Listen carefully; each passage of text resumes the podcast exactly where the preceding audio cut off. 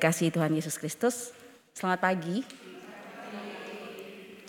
Puji syukur kita panjatkan kehadirat Tuhan yang Maha Kuasa, karena begitu besar kasihnya kepada kita semua, sehingga kita boleh berkumpul dan beribadah kembali di tempat ini secara hybrid dan juga live streaming melalui kanal YouTube GKI Sarwa Indah. Bagi Bapak Ibu yang baru pertama kali mengikuti ibadah hybrid dan juga live streaming melalui kanal YouTube GKI Sarwa Indah, kami mengucapkan selamat datang dan selamat bergabung dalam persekutuan di GKI Sarwa Indah. Berikut pokok-pokok warta untuk hari ini. Kebaktian umum hybrid minggu ketiga, bulan kepemimpinan jemaat pada pagi hari ini dilayani oleh Penatua Kristian Dewantara, calon pendeta GKI Sarwa Indah.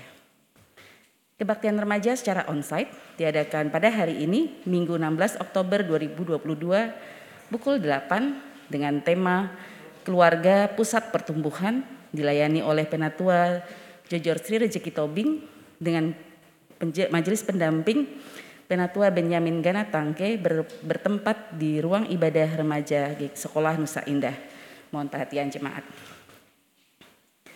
Kelas katekisasi melalui Zoom akan diadakan pada hari Rabu 19 Oktober 2022 pada pukul 18.30 hingga pukul 19 dengan materi Roh Kudus 2 dilayani oleh Penatua Kristian Dewantara dengan didampingi oleh Penatua Jojor Sri Rejeki Tobing bertempat di Zoom virtual meeting.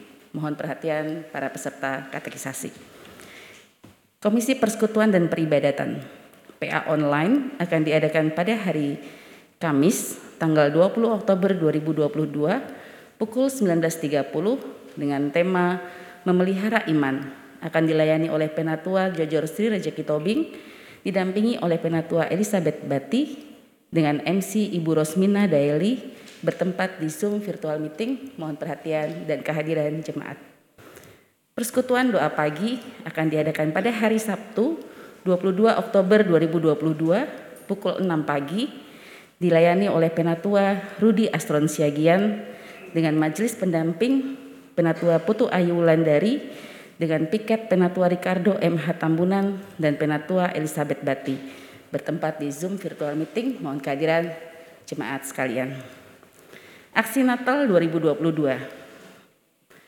donasi untuk berbagi kasih dalam menyambut Natal Panitia SI 2 tahun 2022 mengajak Bapak Ibu jemaat yang rindu berbagi kasih dengan berdonasi yang akan dibuka sampai tanggal 27 November 2022.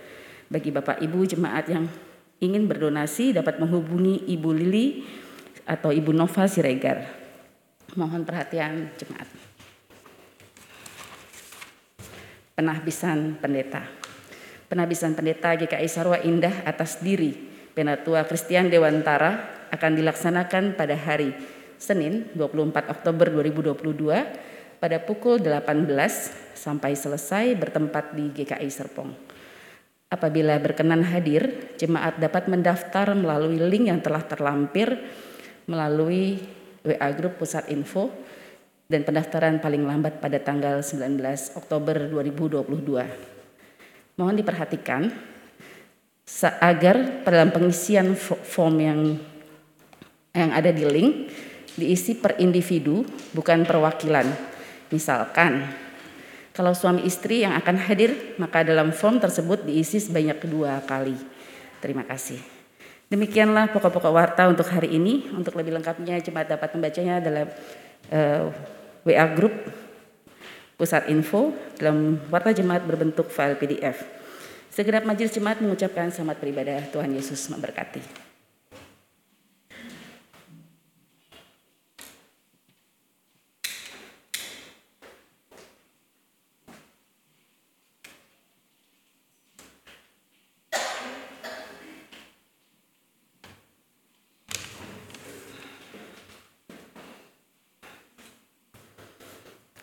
Umat Tuhan yang terkasih, selamat hari Minggu. Hari demi hari, semakin nyatalah kuasa Allah yang dianugerahkan kepada Anda dan saya. Diterimanya kita oleh Allah, meskipun berbeda latar belakang dan cara pandang. Dipadu padankan kita menurut kelebihan dan kekurangan kita. Marilah kita angkat hati kita dan bersorak kepadanya.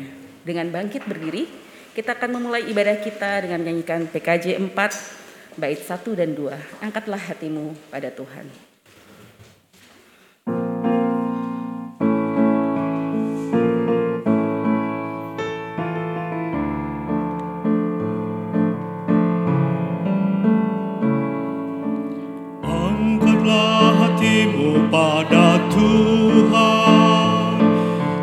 bunyikan ketapi dan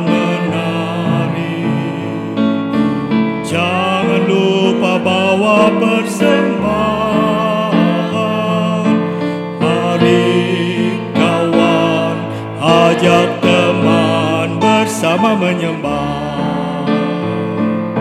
Sorak sorak sorak haleluya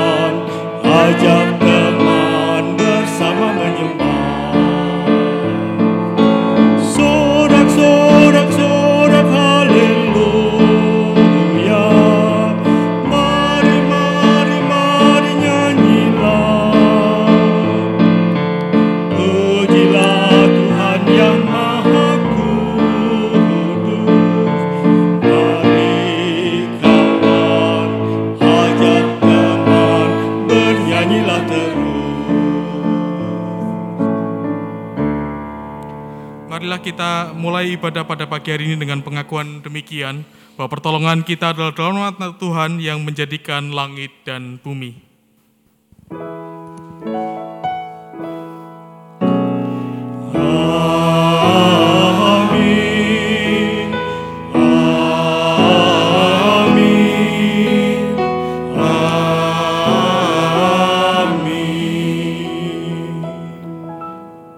Beserta saudara. Dan beserta saudara juga. Silakan duduk.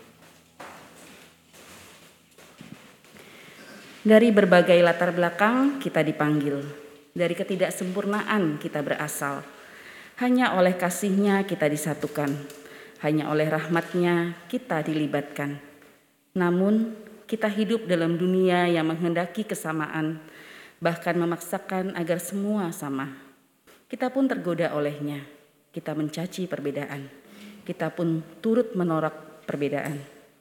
Kita datang dalam panggilan Allah, sudah sepatutnya kita berserah. Kita datang dalam kekudusan Allah, sudah selayaknya kita satu langkah. Mari kita menyanyikan Kidung Jemaat 357 bait 1 dan 4 sampai 4. Dengar panggilan Tuhan. Dengar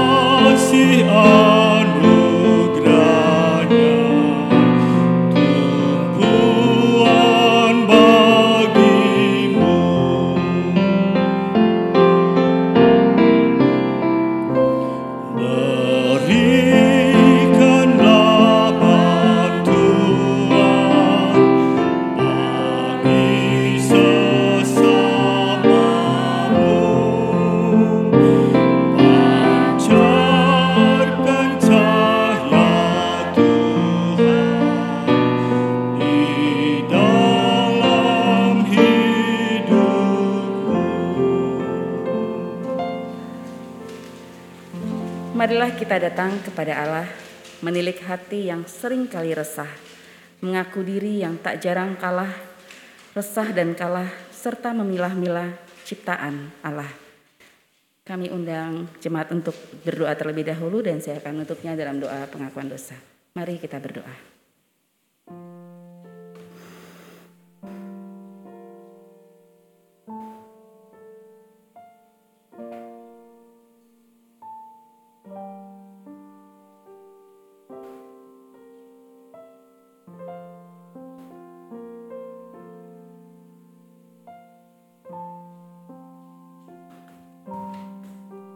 Ya Tuhan Allah, ketika kami merenungkan perjalanan hidup kami, tak jarang kami menjadi manusia-manusia yang seakan tak mengenalmu.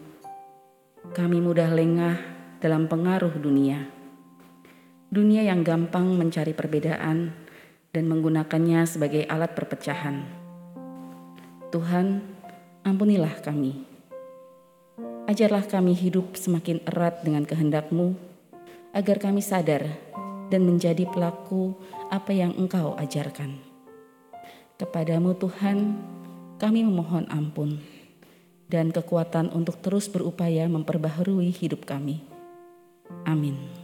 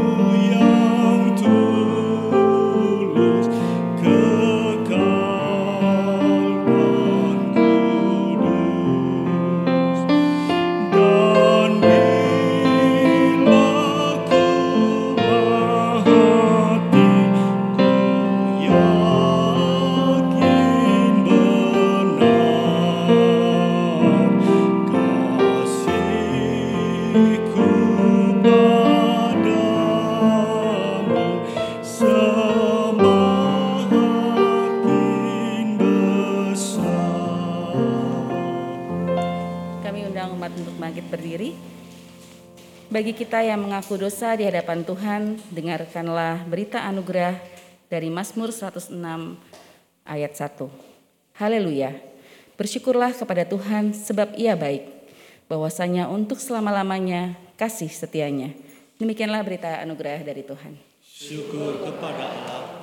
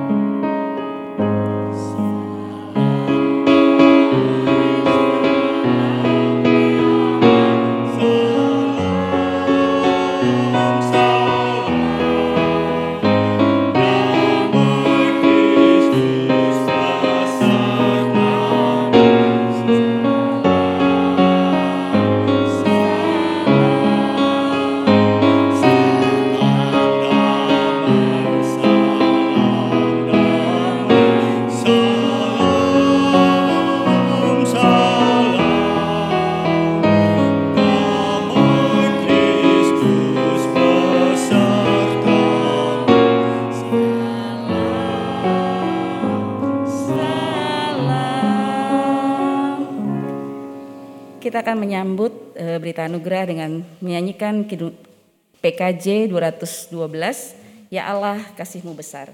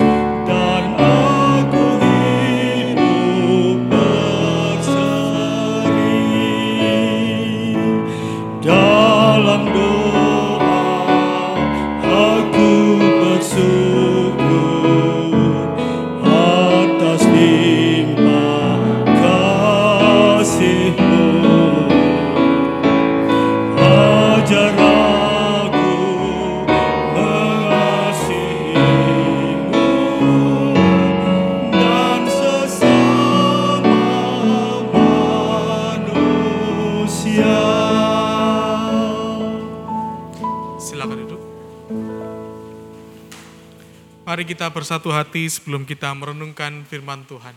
Mari berdoa.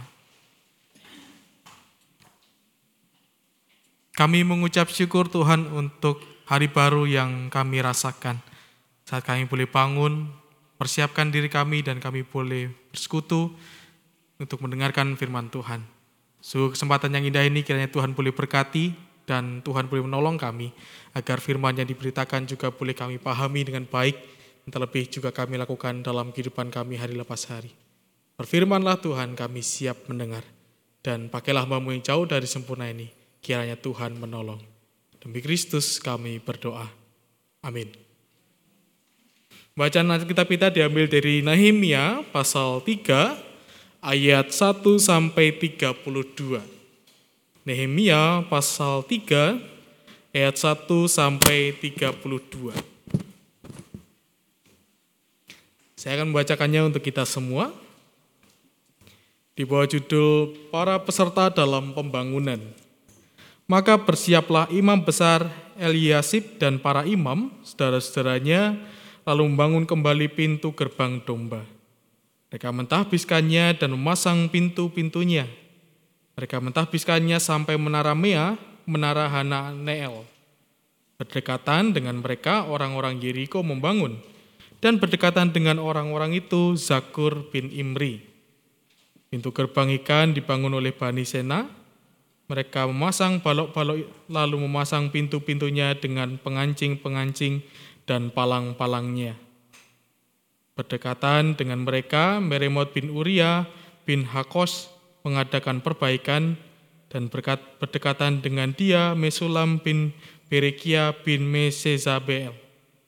Berdekatan dengan dia Zadok bin Baana mengadakan perbaikan dan berkata, berdekatan dengan dia orang-orang Tekoa. Hanya pemuka-pemuka mereka tidak mau memberi bahunya untuk pekerjaan Tuhan mereka. Pintu gerbang lama diperbaiki oleh Yoyada bin Paseah dan Mesulam bin Besoja. Mereka memasang balok-balok, lalu memasang pintu-pintunya dengan pengancing-pengancing dan palang-palangnya. Berdekatan dengan mereka Melakca, orang Gibeon, dan Yadon, orang Meronot, mengadakan perbaikan beserta orang-orang Gibeon dan Mispa yang berada di wilayah kekuasaan bupati daerah sebelah barat sungai Efrat. Berdekatan dengan mereka Uziel bin Harhaya, salah seorang tukang emas mengadakan perbaikan. Dan berdekatan dengan dia Hananya, seorang juru campur rempah-rempah. Mereka memperkokoh Yerusalem sampai tembok lebar. Berdekatan dengan mereka, Refaya bin Hur, penguasa setengah wilayah Yerusalem yang satu mengadakan perbaikan. Berdekatan dengan dia, Yedaya bin Har Harumaf mengadakan perbaikan tepat di depan rumahnya.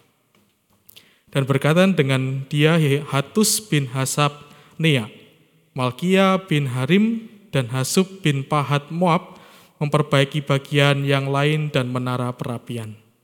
Berdekatan dengan mereka, Salum bin Haluhesh, penguasa setengah wilayah Yerusalem yang lain mengadakan perbaikan bersama-sama anak-anak perempuannya. Pintu gerbang lebak diperbaiki oleh Hanum dan penduduk Zanoah. Mereka membangunnya kembali dan memasang pintu-pintunya dengan pengancing-pengancing dan palang-palangnya. Pula tembok diperbaiki sepanjang seribu hasta sampai pada pintu gerbang sampah. Pintu gerbang sampah diperbaiki oleh Malkia bin Rekab, penguasa wilayah Bet Kerem. Ia membangunnya kembali dan memasang pintu-pintunya dengan pengancing-pengancing dan palang-palangnya. Pintu gerbang mata air diperbaiki oleh Salum bin Kolhose, penguasa wilayah Mispa. Pintu gerbang itu dibangunnya kembali, diberinya atap, dan dipasangnya pintu-pintunya dengan pengancing-pengancing dan palang-palangnya. Juga diperbaikinya tembok kolam penampung air saluran dekat taman raja sampai pada tangga-tangga yang menurun dari kota Daud. Di sampingnya Nehemia bin Asbuk, penguasa setengah wilayah Betzur, mengadakan perbaikan sampai di depan perkuburan Daud dan sampai pada kolam buatan dan rumah para pahlawan. Di sampingnya orang-orang Lewi mengadakan perbaikan yakni Rehum bin Bani, dan berdekatan dengan dia Hasab, Hasabia, penguasa setengah wilayah Kehila yang satu untuk wilayahnya. Di sampingnya saudara-saudara mereka, yakni Binui bin Henadad, penguasa setengah wilayah Kehila yang lain mengadakan perbaikan. Berdekatan dengan dia, Ezer bin Yesua, penguasa Mispa, memperbaiki bagian yang berikut di depan pendakian ke, gunung, ke gudang senjata dekat sudut. Di sampingnya, Baruch bin Sabai memperbaiki bagian yang berikut dari sudut sampai pada pintu masuk rumah imam besar Eliasib. Di sampingnya, Meremot bin Uria bin Hakos perbaiki bagian yang berikut dari pintu masuk rumah Eliasib sampai pada ujung rumah Eliasib di sampingnya para imam orang-orang dari lembah Yordan mengadakan perbaikan.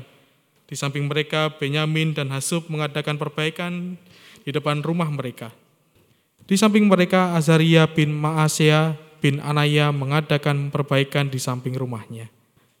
Di samping Binui bin Henadad memperbaiki bagian yang berikut. Dari rumah Azaria sampai sudut dan sampai penjuru. Palal bin Usia mengadakan perbaikan di depan sudut dan di depan menara yang tinggi yang menonjol dari istana raja, dekat pelataran penjagaan. Di sampingnya, Pedaya bin Paros mengadakan perbaikan sampai di depan pintu gerbang air. di sebelah timur, dan di depan menara yang menonjol. Adapun para budak di bait Allah tinggal di Ovel. Di samping pedaya, orang-orang Tekoa memperbaiki bagian yang berikut. Dari depan menara besar yang menonjol itu sampai tembok Ovel. Mulai dari pintu gerbang kuda, para imam mengadakan perbaikan masing-masing di depan rumahnya. Di samping mereka, Zadok bin Imer mengadakan perbaikan di depan rumahnya. Di sampingnya, Semaya bin Sekaya, penjaga pintu gerbang timur. Di sampingnya, Hanaya bin Salemnya dan Hanun, anak Salaf. Yang keenam memperbaiki bagian yang berikut. Di samping mereka, Mesulam bin Perekhia mengadakan perbaikan di depan biliknya. Di sampingnya, Malkia, seorang tukang emas mengadakan perbaikan sampai pada rumah para budak di bait Allah dan para pedagang di depan pintu gerbang pendaftaran dan sampai pada kamar atas di penjuru. Lalu antar kamar, lalu antara kamar atas di penjuru dan pintu gerbang domba, para tukang emas dan para pedagang mengadakan perbaikan. Demikian jauh bacaan Alkitab kita yang berbahagia adalah kita yang boleh membaca, merenungkan, dan terlebih lagi memeliharanya dalam kehidupan kita hari lepas hari. Haleluya. Haleluya,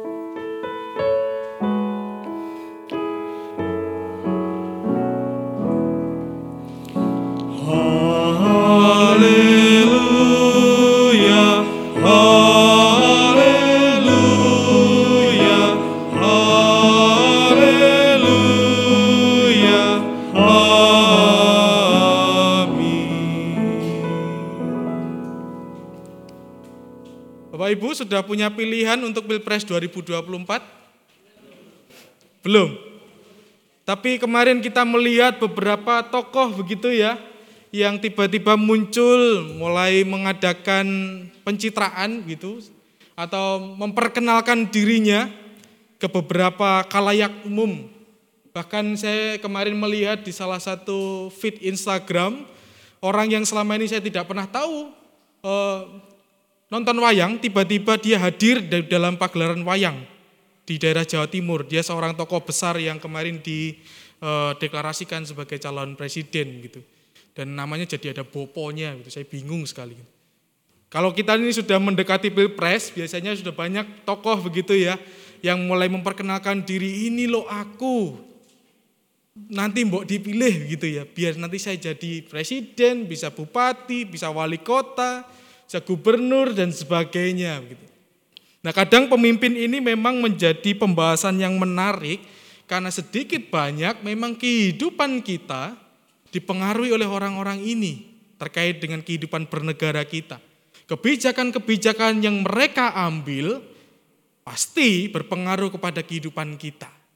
Oleh karena itu kadang memilih pemimpin ini kan tidak serta-merta mudah gitu ya. Betul ketika masuk ke bilik suara ya tinggal coblos. Tapi ketika memikirkannya kita biasanya akan searching dulu orang ini dulu seperti apa. gitu. Orang ini dulu seperti apa punya track recordnya. Apakah baik betul? Apakah hanya baiknya karena pencitraan betul? Atau ada hal-hal lain yang mau dikejar? Nah kita belajar dari Nehemia seorang pemimpin yang pada awalnya dia seorang eh, dalam tanda kutip tahanan gitu ya oleh Raja Persia. Tetapi dia mendapatkan kepercayaan dan diperintahkan untuk memimpin pembangunan kembali Israel. Nah, yang luar biasa dia mengerjakan pembangunan ini dengan fokus, dengan baik, dan dia melakukan beberapa hal yang menurut saya sungguh luar biasa. Minggu lalu Pak Anil menjelaskan ketika ia meneliti dan menelisik mana bagian-bagian yang rusak, mana yang harus dikerjakan terlebih dahulu. Dan saat ini kita membaca ternyata banyak banget yang ikut bangun. Ternyata di dalam pembangunan ini, proses pembangunan ini banyak sekali yang ikut. Dia setelah menyelidikinya, dia membagi-bagi orang dan semuanya ikut terlibat. Kita tadi membaca ada pintu gerbang domba, ikan, pintu gerbang lama, lebar, lebak, sampah, mata air, air, kuda, timur. Itu sebuah gerbang-gerbang yang dimiliki oleh orang-orang Yerusalem. Dan bahkan dia juga berhasil menghimpun banyak kelompok. Mulai dari imam besar yang tadi kita baca di ayat pertama tadi, imam besar Eliasib dan para imam saudara-saudaranya, orang yang punya kedudukan sangat tinggi di dalam struktur kehidupan orang Israel, dia mampu ajak untuk ikut membangun. Dan juga ada tukang emas, ada juru campur rempah, bahkan ada para perempuan di ayat 12 yang kita baca tadi, dan para pedagang. Ia, Nehemia berhasil menghimpun dari banyak orang dengan latar belakang yang berbeda. Dia berhasil menyatukannya dan dia berhasil menolong mereka untuk memiliki kesatuan hati. Nehemia tahu persis pembangunan sebuah komunitas kehidupan tidak hanya berhenti pada infrastruktur saja. Tapi dia tahu persis pembangunan itu harus bisa memunculkan rasa aman bagi mereka. Oleh karena itu ia fokus kepada pembangunan tembok. Tembok ini kan kalau ya kita punya rumah Bapak Ibu Saudara, coba kalau pagernya reot. Kira-kira takut enggak? Pasti takut. Apalagi kalau misal udah temboknya pendek begitu dan di daerahnya kita rawan ada pencurian dan sebagainya. Saya yakin pasti Bapak Ibu Saudara akan memasang CCTV lah, atau mungkin pelihara anjing seperti kami di Pastori, atau ada banyak cara yang dilakukan agar membuat aman. Ketentraman hati itu harus utama gitu ketika kita menempati satu rumah. Dan Nehemia tahu betul ketika sebelumnya bait Allah sudah dibangun oleh Zerubabel bersama Sebasar dan Yesua, Bapak Ibu bisa membaca di kitab Esra, dia melanjutkan pembangunannya untuk tembok Yerusalem. Dia dengan luar biasa menangkap gitu ya bahwa kerinduan orang-orang Israel ini bisa hidup seperti sedia kala. Bisa hidup aman setelah punya bait Allah, mereka bisa beribadah, mereka pun juga harus aman dalam kehidupan hari lepas hari. Yang menarik, dia tetap fokus mengerjakan tugasnya Walaupun ketika kita kemarin membaca ada banyak orang yang tidak suka kepadanya. Ada banyak kelompok yang mencibir niat Nehemia ini. Dan bahkan di dalam bacaan kita pun juga muncul lagi ada kelompok orang yang tidak mau menolong dan mau ikut campur dalam pembangunan ini. Di ayat 5, dan berdekatan dengan dia orang Tekoa, hanya pemuka-pemuka mereka tidak mau memberi bahunya untuk pekerjaan Tuhan mereka. Nah orang Tekoa ini ternyata adalah daerahnya Nabi Amos. Dari beberapa informasi yang saya dapatkan, mereka ini eh, orang-orang yang sebenarnya juga cukup mumpuni begitu. Tapi ternyata mereka tidak mau ambil bagian dalam pembangunan. Tapi yang menarik ketika ada bagian-bagian kelompok-kelompok yang tidak mau mengikuti pembangunan ini, Nehemia tidak fokus kepada mereka. Dia terus saja mengerjakan dan mengorganisasi maaf, mengorganisasi banyak orang dan jadilah tembok tersebut. Nah yang menarik adalah ketika kita menggumulkannya, bahwa apakah Nehemia, komunitas Israel ini adalah komunitas yang ideal? Ternyata enggak. Kalau kita membaca ada banyak penolakan dan bahkan dalam komunitas mereka pun ada beberapa orang yang menolak dipimpin Nehemia, ini menunjukkan bahwa komunitas yang kita baca sekarang ini bukan sebuah komunitas yang ideal juga. Tapi sebuah komunitas ya ya sebuah komunitas yang wajar. Ketika ada banyak latar belakang, tentu ada banyak sudut pandang, tentu ada banyak sekali nilai-nilai yang dibawa, tetapi Nehemia berhasil menghimpun sebagian besar mereka. Nah kita tidak tahu ya bahwa ketika ternyata para imam ini juga bisa membangun para pedagang, tentu kan ini punya cara yang berbeda. Ya tentu memang tidak dijelaskan di dalam Alkitab bagaimana cara membangunnya, tetapi saya yakin betul bahwa ketika mereka membangun dengan latar belakang yang berbeda, mereka punya cara masing-masing. Mereka punya gayanya masing-masing dalam membangun. Mereka punya metode masing-masing yang mungkin saja sangat berbeda dengan yang dipakai oleh teman-temannya mereka yang lain. Tetapi mereka terus mengerjakan itu dan berhasil menyelesaikannya. Nah, kalau kita menggumulkan tema pada hari ini, gereja yang melibatkan dan menyatukan. Bukankah gambaran dari Nehemia ini juga perlu kita gumulkan? Ketika kita merenungkan gereja yang melibatkan dan menyatukan, mungkin pertanyaan kita, apa ya bisa? Dengan latar belakang etnis yang banyak, dengan latar belakang pendidikan yang beragam, dengan latar belakang keluarga bahkan yang sangat berbeda, punya pendekatan-pendekatan dan sudut pandang pemikiran yang berbeda. Pertanyaannya, apakah bisa? Pertanyaannya apakah itu mungkin dengan segala perbedaan yang kita miliki? Apakah kita bisa seperti orang-orang Israel ini yang dengan banyak latar belakang ternyata mampu untuk bersatu, mengerjakan pelayanannya mereka, mengerjakan tugas mereka. Ini adalah hal yang susah kadang. Saya tidak mengatakan mustahil, tapi kadang susah. Karena komunikasi itu kan menjadi satu hal yang paling penting dalam sebuah komunitas. Bisa saja komunikasi ini eh, apa ya namanya salah paham dan salah tangkap. Ya contohnya saya sama istri saya begitu. Nah saya ini kan kadang kalau terlalu serius dengan sesuatu diem aja. Tidak ada ngajak ngobrol. Dan bagi istri saya, saya ngambek. Itu benar. Dan akhirnya kami harus mengkonfirmasi lagi. Dia dan dia orangnya sangat fair, tanya, kamu marah? Lu enggak, saya lagi baca ini ya. Oh ya sudah. Ini dua orang loh Bapak Ibu. Masih dua orang. Lalu bagaimana kita ini yang ya secara data memang 400 tapi 200 lah. Kita katakan 200 saja jemaat. Bagaimana dengan itu?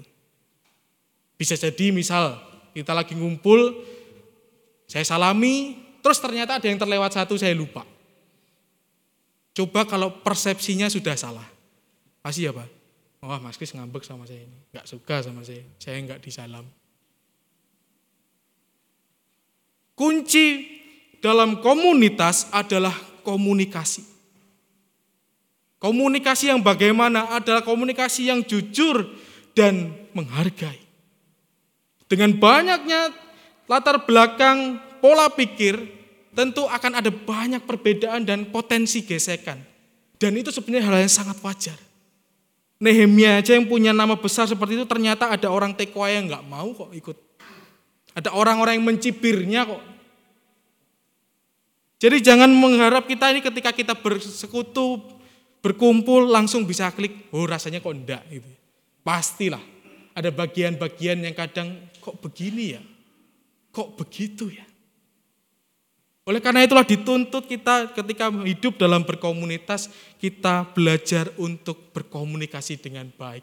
Memakai cara pandang yang benar, memakai orang lain melihat orang lain diperhadapkan kepada penghargaan yang seperti kita menghargai diri kita sendiri. Saya coba tanya, apakah bapak-bapak pernah pakai sepatu heelsnya istrinya? Pernah? Kalau saya pakai sepatunya istri saya pasti patah sih pasti. Tapi pernah enggak para bapak pakai sepatu istrinya? Kalau sandal jepit enggak, jangan. Ini saya enggak bicara sandal jepit, sandal jepit memang enak ya. Tapi heels misalnya. Atau flat shoes gitu. Pernah? Nah, enggak muat. Nah, kalau Bu Desi pakai sepatu bootnya Pak Salah, muat tapi enggak nyaman. Oblok gitu. Bisa jalan lompat gitu ya sepatunya. Begitulah gambaran tentang cara berpikir kita. Kalau kita memakai sepatu kita sendiri nyaman, walaupun mungkin bentuknya norak bagi orang lain, walaupun mungkin bentuknya oh, sepatu kok aneh banget, tapi kalau kita, punya kita sendiri, kita pasti akan enak-enak aja. Tapi begitu kita mencoba sepatu orang lain, saya yakin Bapak Ibu kalau belajar jalan tidak nyaman. Walaupun mungkin ukurannya sama, bentuknya oke, pasti tidak nyaman. Mungkin pikiran kita, duh bau ya. Loh kok basah gitu, loh kok lembab gitu. Atau hal lain gitu.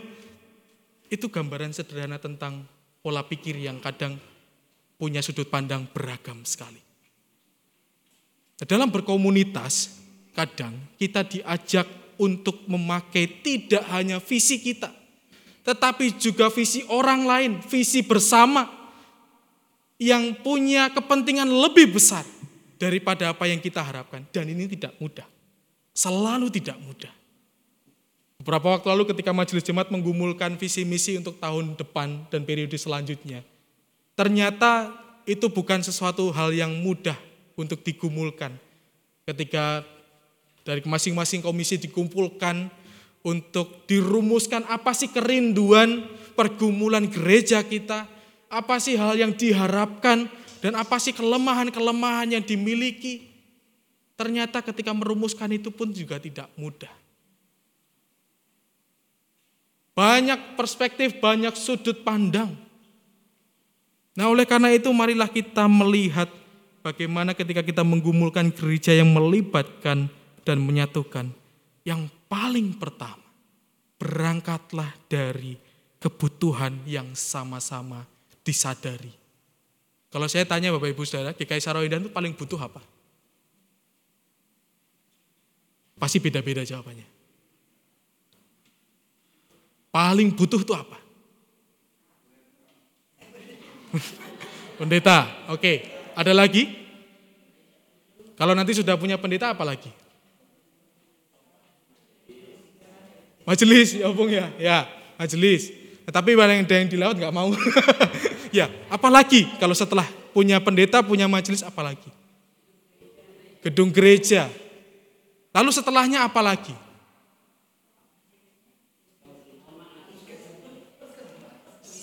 kadang kita bingung kan? Karena kita tidak mampu melihat apa yang kita butuhkan dan kita sadari. Persekutuan ya, tutua, ya. Kadang itu tidak bisa kita sadari bersama. Kita tahu bahwa itu menjadi hal yang penting, tetapi ketika kita tidak mampu mengkomunikasikannya dengan baik dalam komunitas kita, jadinya gesekan, Bapak Ibu. Ya mungkin contohnya mengharapkan pendeta. Apakah pernah membayangkan pendetanya gemuk? Nah, pasti toh. Atau mengharapkan harus laki-laki atau perempuan? Nah juga. Mungkin Bapak Ibu Saudara punya perspektif yang masing-masing. Atau ketika membangun nanti gedung gereja, pasti ada yang pengen, oh catnya krem saja, atau putih gading saja, atau coklat saja, mimbarnya yang gede, atau mimbarnya cukup kecil. Ketika kita tidak menyadari kebutuhan bersama kita, itu menjadi potensi konflik yang berbahaya. Ketika kita tidak menyadari apa yang penting yang harus dikerjakan dalam persekutuan kita, sering kali itu akan menjadikan gesekan-gesekan yang tidak perlu. Lihatlah komunitas Israel ini, mereka tahu persis mereka membutuhkan bait Allah dan tembok. Selesai. Dan mereka mau membangunnya dengan cara yang tentu beragam. Dengan cara masing-masing karena ini kelompok-kelompok yang masing-masing. Mereka tahu tujuan mereka. Mereka tahu apa yang mau dikerjakan 5-10 tahun lagi. Oleh karena itu ketika semuanya tahu apa yang direncanakan, pasti akan ada orang-orang yang aku mau ngerjakan bagian ini. Aku mau ngerjakan bagian itu. Wah aku bagian yang ini deh aku bisa ini. Bukankah sering kali Bapak Ibu Saudara berjumpa dengan hal seperti itu. Ketika kita mengerjakan sesuatu, lalu ada orang-orang yang tidak dinanya dan tidak diduga, oh aku bagian ini deh aku bisa ngerjain itu. Oh nanti ada bapak ini atau ibu ini, oh aku mengambil bagian ini saja, aku tahu cara mengerjakannya dengan baik. Memiliki tujuan bersama, membuat gerak persekutuan kita ini bisa baik, berjalan dengan lancar. Walaupun mungkin ada gesekan ya sudah. Tetapi paling penting adalah kita harus menyadari apa kebutuhan kita. Dan oleh karena itu harusnya diwujudkan dalam wujud yang konkret. Ketika kita menyadari kebutuhan itu, marilah kita menggumulkan bersama. Duduk bareng, belajar mengkomunikasikan bersama dengan baik. Ngobrol. Kalau itu bisa dilakukan, maka kita akan mampu merumuskan langkah apa saja yang bisa dikerjakan. Kalau kita tidak duduk bareng, dan hanya berkutat dengan pikiran kita sendiri, maka ide secemerlang apa pun orang tidak akan nangkap Bapak Ibu Saudara.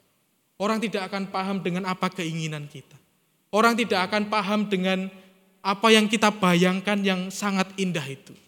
Tetapi kita pun juga sebagai komunitas harusnya memberikan penghargaan kepada ide-ide yang muncul. Jangan begini, sering kali Saya tidak menemukan di tempat ini.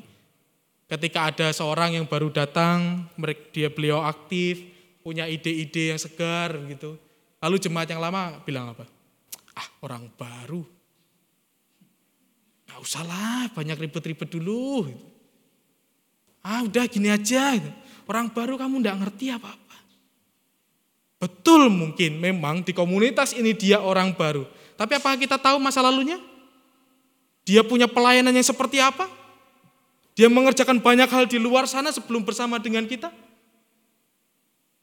Penghargaan ini dibutuhkan dan membutuhkan kejernihan berpikir. Sehingga ketika kita berjalan bersama, bukan sikut-sikutan begini, tapi mau menggandeng. Kalau berjalan bersama tapi sikut-sikutan ya babak belur loh ibu saudara.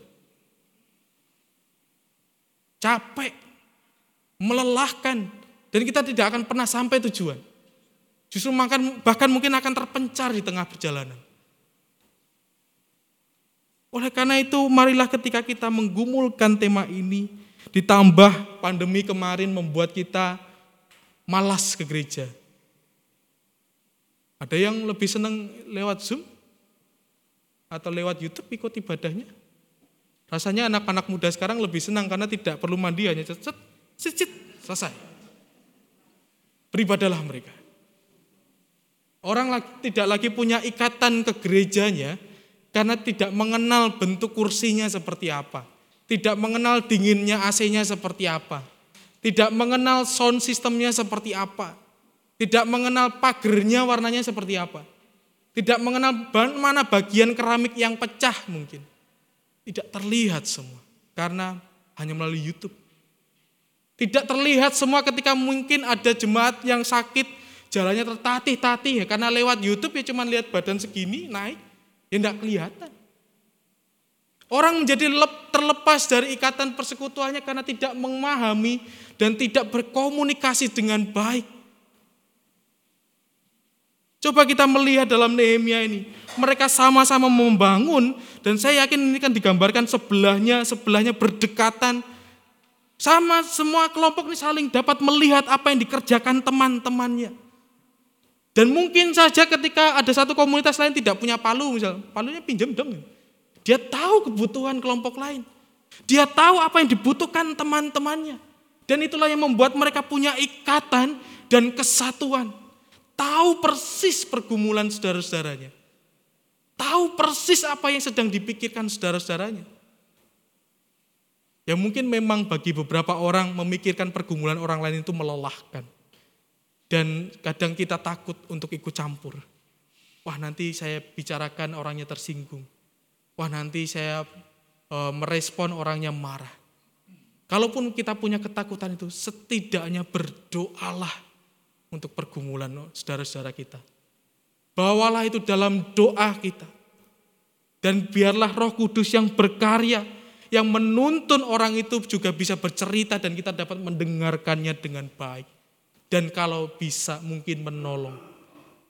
Kalau kita memiliki visi yang sama, ketika kita memiliki kebutuhan dan kepentingan yang sama, dan kita mau belajar untuk memakai sepatu orang lain, Bila Tuhan mengendaki, maka kita akan menjadi gereja yang mampu berjalan dan melibatkan serta menyatukan banyak orang di dalamnya. Yang paling penting dalam segala sesuatu yang sudah saya katakan, kenakanlah kasih Tuhan. Tanpa kasih Tuhan, apa yang kita kerjakan akan menjadi hambar. Apa yang kita kerjakan akan hanya menjadi sungut-sungut apa yang segala sesuatu yang kita kerjakan hanya menjadi sebuah lelah yang tak berarti. Ketika kita mengerjakannya dalam kasih, karena kita sudah dikasih oleh Allah terlebih dahulu, kita sudah diberkati oleh Allah, maka kerjakanlah itu dengan sukacita, dengan syukur. Kalaupun ada kritik, terimalah itu dengan jernih. Kalau memang ada bagian-bagian yang tidak terlihat dalam kehidupan kita dan orang memberi masukan, itu hal yang sangat bagus. Tetapi ketika kritik itu hanya ingin menjatuhkan ya sudah. Lihatlah seperti Nehemia, hanya disebut orang Tekoa tidak mau menolong. Selesai, titik. Oleh karena itu marilah kita juga menyatakan yang menyatukan ini tidak hanya dalam komunitas gereja, tapi dalam keluarga. Apa paling penting dalam keluarga kita? Kalau kita ditanya seperti itu, bisakah kita menjawab? Apa hal yang paling penting dalam keluarga kita, yang menyatukan keluarga kita? Tidak perlu dijawab. Renungkanlah dalam hati Bapak Ibu Saudara. Ketika kita tidak mengetahui apa yang terpenting dalam keluarga kita, maka orang akan tercerai berai dalam kehidupannya. Mungkin bisa satu rumah, tetapi ya sudah dengan pikirannya masing-masing. Mungkin ya melakukan segala sesuatu kehidupan hari lepas hari, tapi tidak ada ikatan yang kuat. Mulailah dari keluarga. Ketika kita ingin menggumulkan gereja yang melibatkan dan menyatukan, berangkatlah, belajarlah melalui keluarga kita masing-masing terlebih dahulu. Ketika kita mampu melihat kebutuhan keluarga kita, kita mampu melihat bersama arah ke mana keluarga kita, maka kita pun akan dapat mengerjakan itu dalam gereja kita. Tuhan berkati. Saat tending untuk kita semua.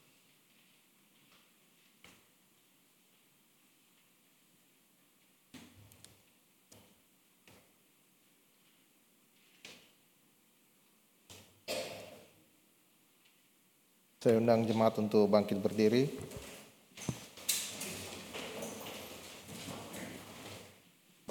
Marilah kita bersama dengan umat Allah di masa lalu, masa kini, dan masa depan, mengingat pengakuan pada baptisan kita menurut pengakuan iman rasuli.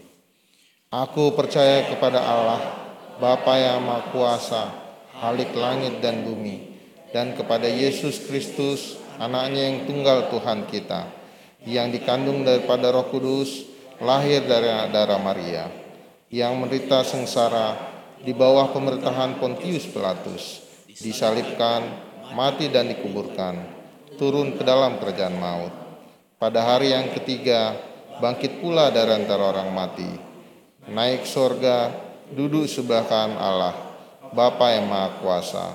Dan dari sana ia akan datang untuk menghakimi orang yang hidup dan yang mati. Aku percaya kepada roh kudus, gereja yang kudus dan am, persekutuan orang kudus, pengampunan dosa, kebangkitan orang mati, dan hidup yang kekal. Amin. Jemaat silakan duduk kembali.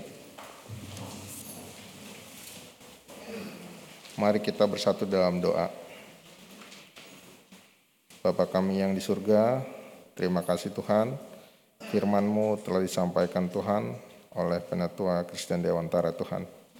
Kiranya Tuhan, kami sebagai anggota jemaat gereja GKI Sarwa Indah Tuhan, menjadi anggota yang saling memperhatikan satu sama lainnya Tuhan, khususnya berkomunikasi dalam keluarga yang menjadi dasar bagi gereja Tuhan. Dan kiranya kami saling memperhatikan satu sama lainnya Tuhan. Juga diberkatilah kiranya pelayanan dari Penatua Kristen Dewantara Tuhan, sehingga semakin heran Tuhan dan semakin banyak jiwa-jiwa yang dijamah dan diselamatkan Tuhan melalui pelayanan dari Penatua Kristen Dewantara. Dan juga kami berdoa khususnya dalam waktu dekat proses penahbisan Penatua Kristen Dewantara menjadi pendeta Tuhan. Kiranya kau berkati proses ini sehingga berjalan dengan baik dan lancar Tuhan. Tuhan kami juga berdoa untuk lahan gereja di Nusa Loka Tuhan. Proses perizinan yang dilakukan Tuhan, semoga kau tetap berkati dan tetap kau ikuti Tuhan dan tetap kau lindungi dengan roh kudusmu Tuhan sehingga proses perizinan ibadah maupun baik lahan maupun gedung di Nusa Loka Tuhan boleh berjalan dengan baik. Kami juga berdoa untuk lahan di Dusun Tingga maupun di Pastori maupun di Sekretariat Tuhan. Kiranya Tuhan lahan ini boleh dikelola dengan baik, baik dari perizinan, baik dari manfaat yang kami lakukan semua hanya untuk hormat dan kemuliaan namamu. Kami juga berdoa untuk Yayasan Sekolah Nusa Indah Tuhan, di mana yayasan ini sudah berkenan dengan baik kami pergunakan selama bertahun-tahun Tuhan. Kiranya Tuhan, yayasan, gereja, yayasan maupun guru-guru yang ada di dalamnya Tuhan, maupun tempat-tempat yang kami gunakan khususnya untuk sekolah minggu anak-anak kami Tuhan, di sini Tuhan, boleh kau terus lindungi dan berkati dengan roh kudusmu Tuhan.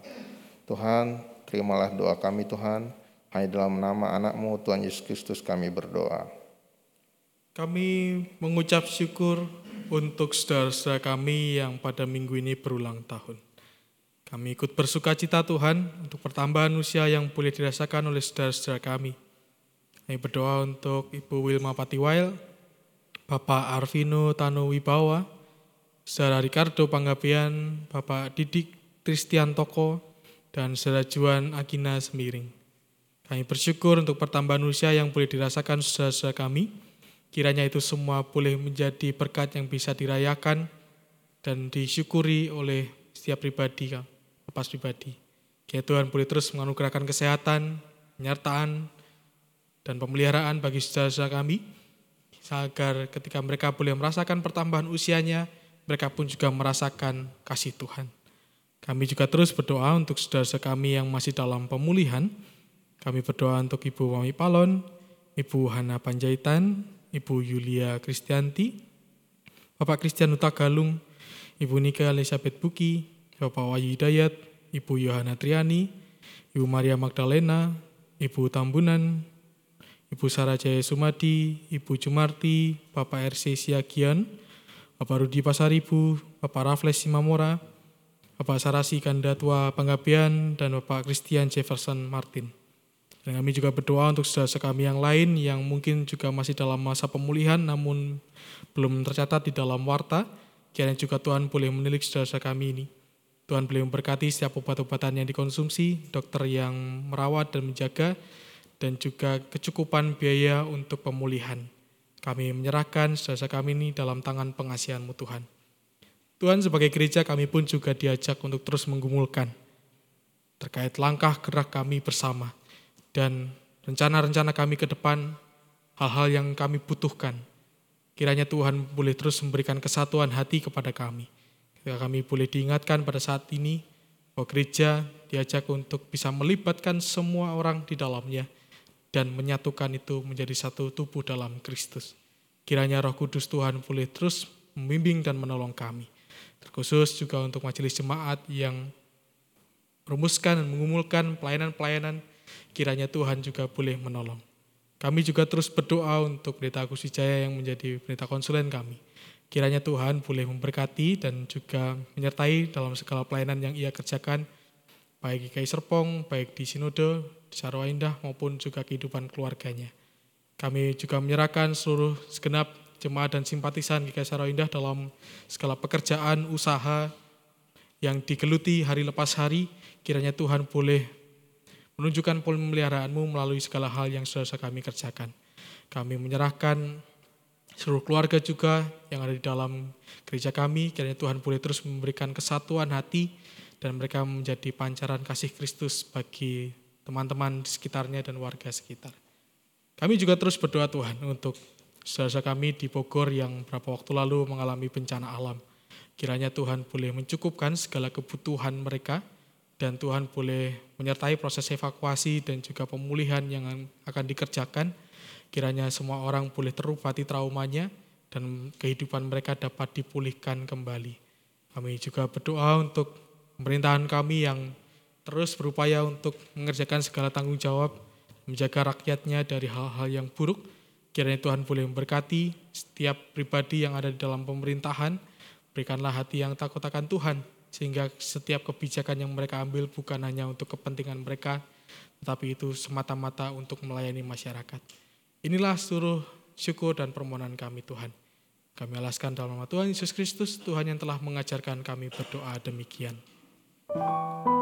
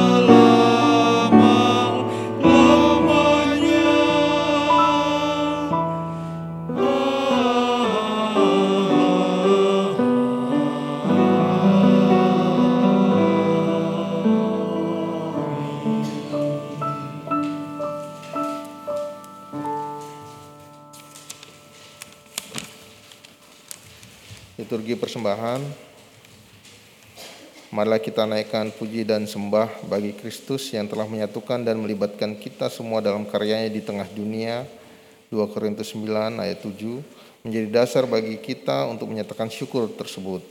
Hendaklah masing-masing memberikan menurut kerelaan hatinya, jangan dengan sedih hati atau karena paksaan. Sebab Allah mengasihi orang yang memberi dengan sukacita. Malah kita mengiringi persembahan dengan menyanyikan PKJ 218 bait 1 sampai 3 bersukacita senantiasa.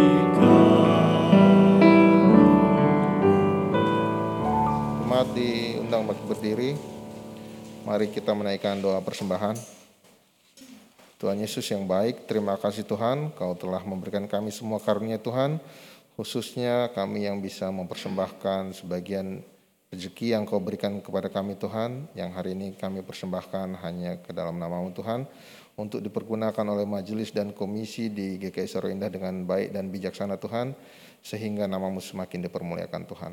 Tuhan, hanya ini yang dapat kami persembahkan, kiranya Kau terima sebagian persembahan ini Tuhan, yang kami persembahkan hanya dalam nama anakmu Tuhan Yesus Kristus kami berdoa dan bersyukur.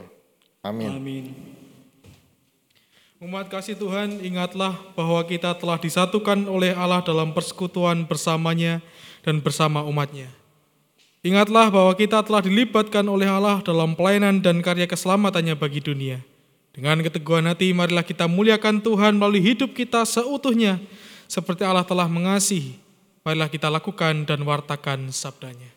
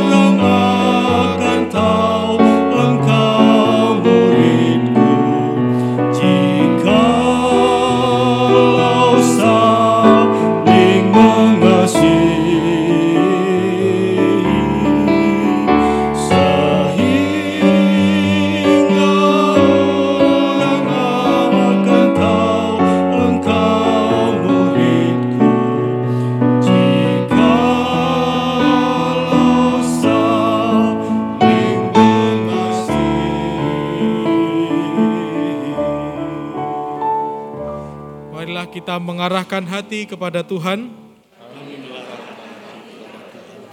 Jadilah saksi Kristus. Terpujilah Tuhan. Kini dan selamanya Marilah kita menerima berkat dari Tuhan. Tuhan memberkati kita dan melindungi kita. Tuhan menyinari kita dengan wajahnya dan beri kita kasih karunia. Tuhan menghadapkan wajahnya kepada kita dan beri kita damai sejahtera. Amin. Amin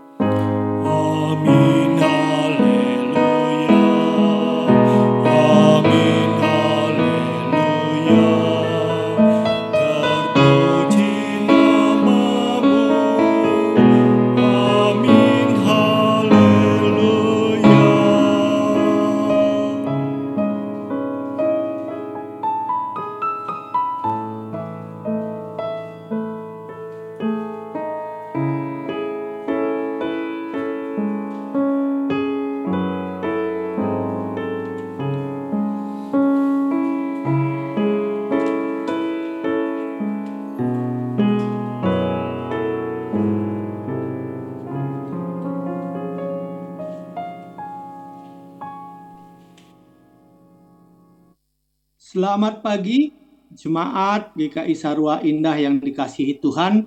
Selamat hari Minggu. Kami mengundang Bapak Ibu dan saudara-saudara untuk mengikuti PA yang dilaksanakan setiap hari Kamis pukul 19.30 waktu Indonesia bagian Barat melalui Zoom virtual meeting. Kami tunggu kehadirannya. Tuhan Yesus memberkati kita. Selamat Selamat Hari Minggu. Selamat hari Minggu. Selamat hari Minggu. Selamat hari Minggu.